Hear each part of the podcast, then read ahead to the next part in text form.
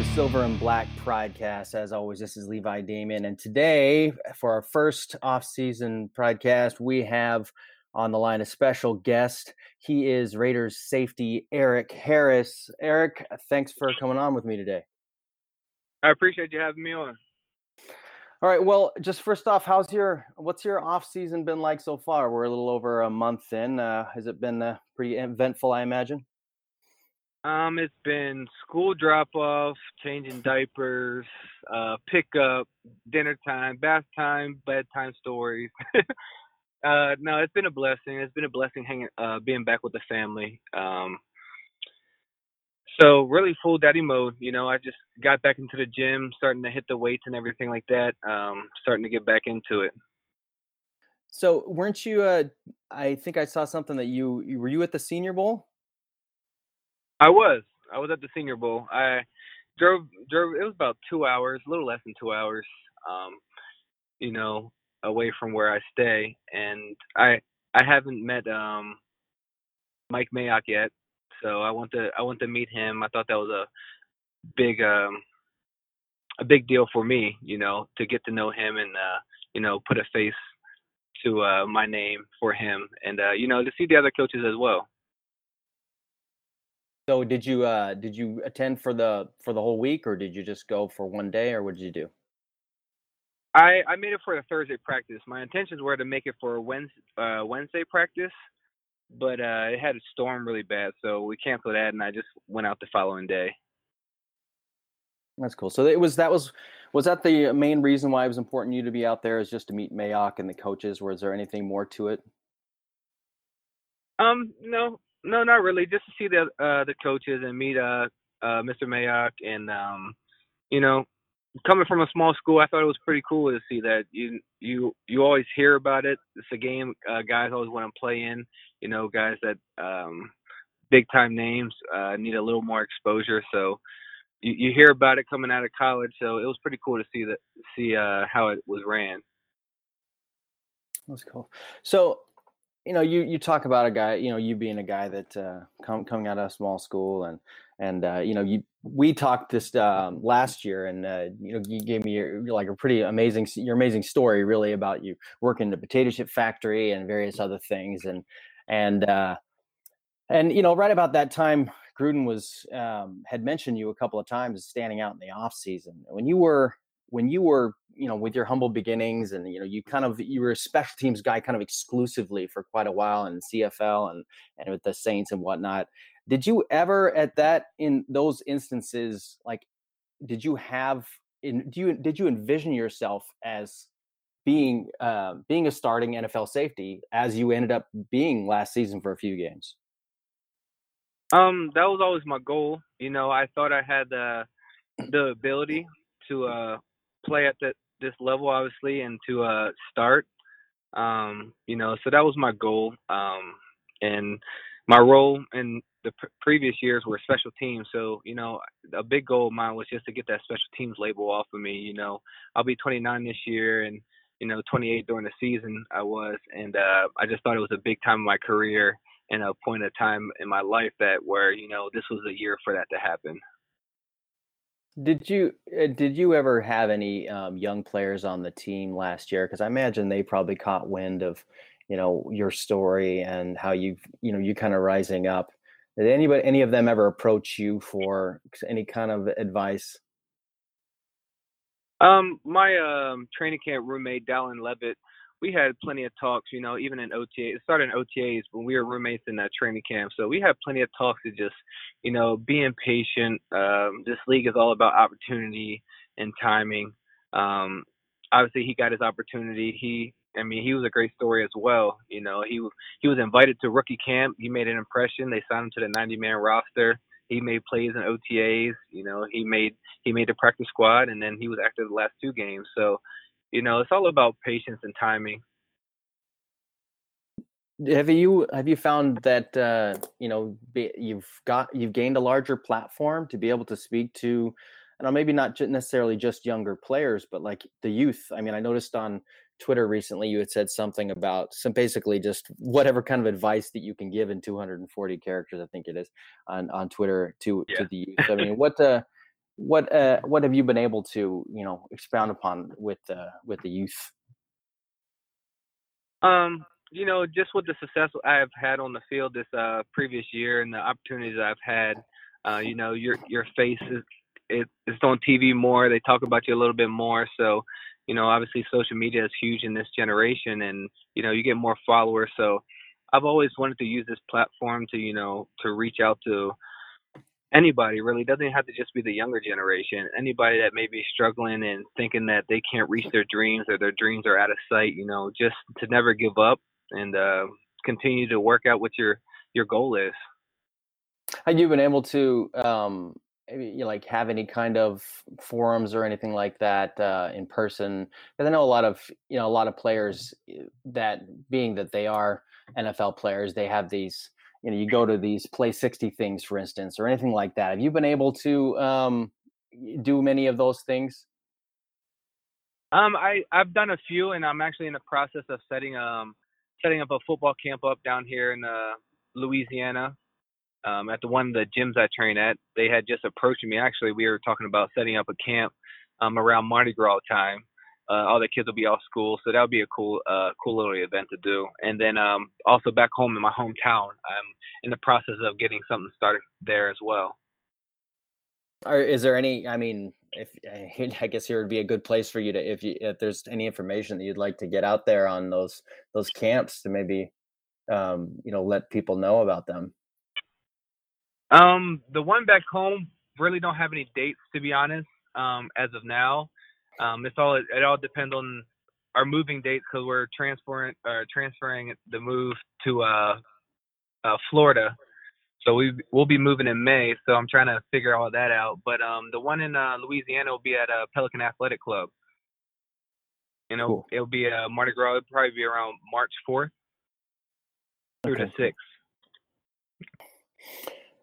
Well, so you know, let's, let's I guess go back to back to last season. Um, when you started to find your way onto the field a little bit more, um, about week 15, you got your first career interception, and it wasn't just any interception. I think a lot of people mm. um, kind of, I think, took notice the way, you know, the over the shoulder grab and everything. It wasn't just some kind of tipped ball fluke type of first interception or anything like that. What was, what was that experience like for you getting your first interception, especially in that fashion?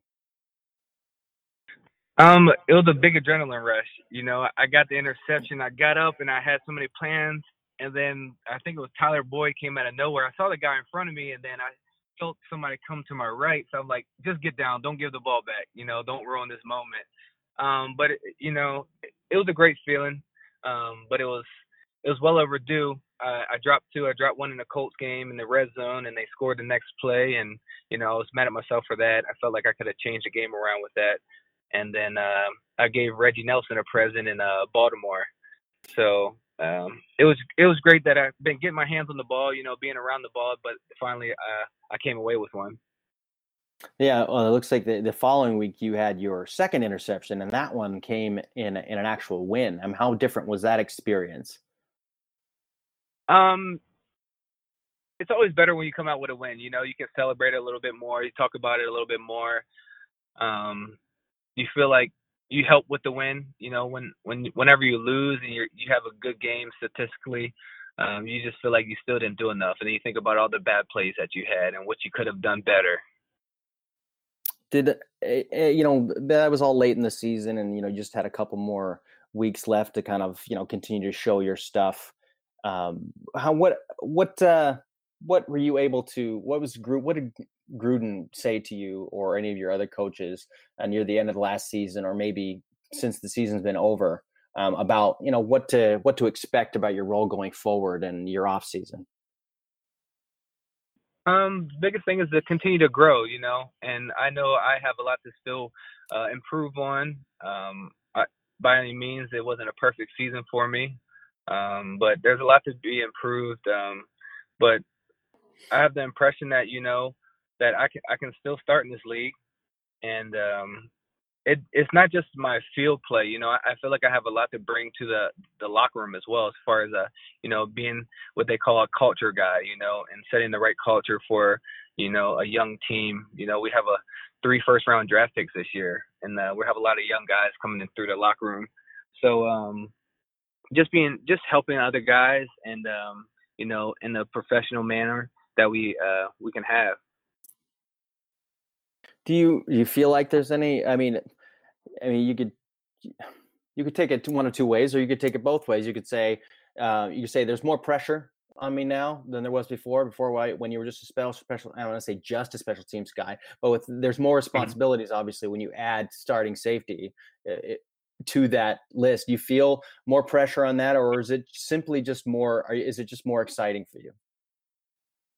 I would say it's more exciting. Um, if there's any pressure coming, it's because I have my fourth kid. That would be the pressure to do better, to do get a bigger contract. That would be the pressure.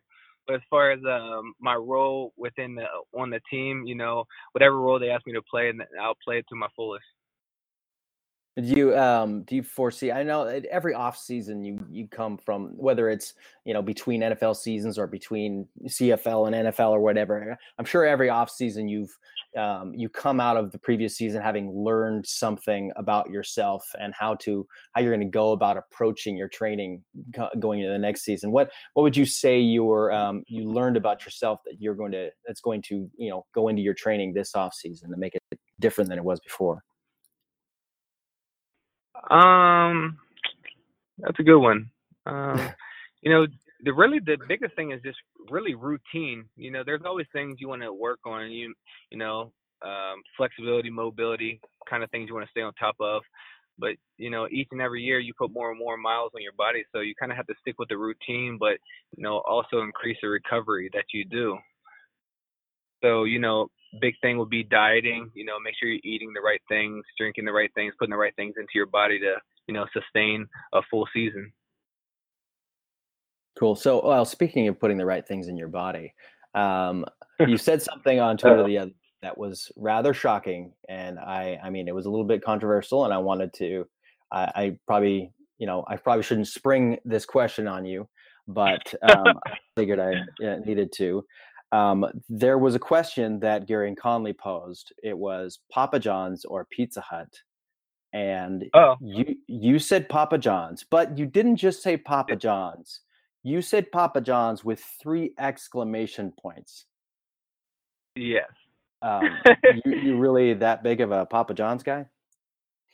Um. Yeah, I, I just feel like Pizza Hut's overrated for some reason. I don't know. That that's just my opinion. I feel like Shots Pizza fired. Hut's overrated for, for their for their prices. So, like, if you were to, I mean, what if the choices weren't just Pizza Hut and Papa John's? What what pizza would you be going with?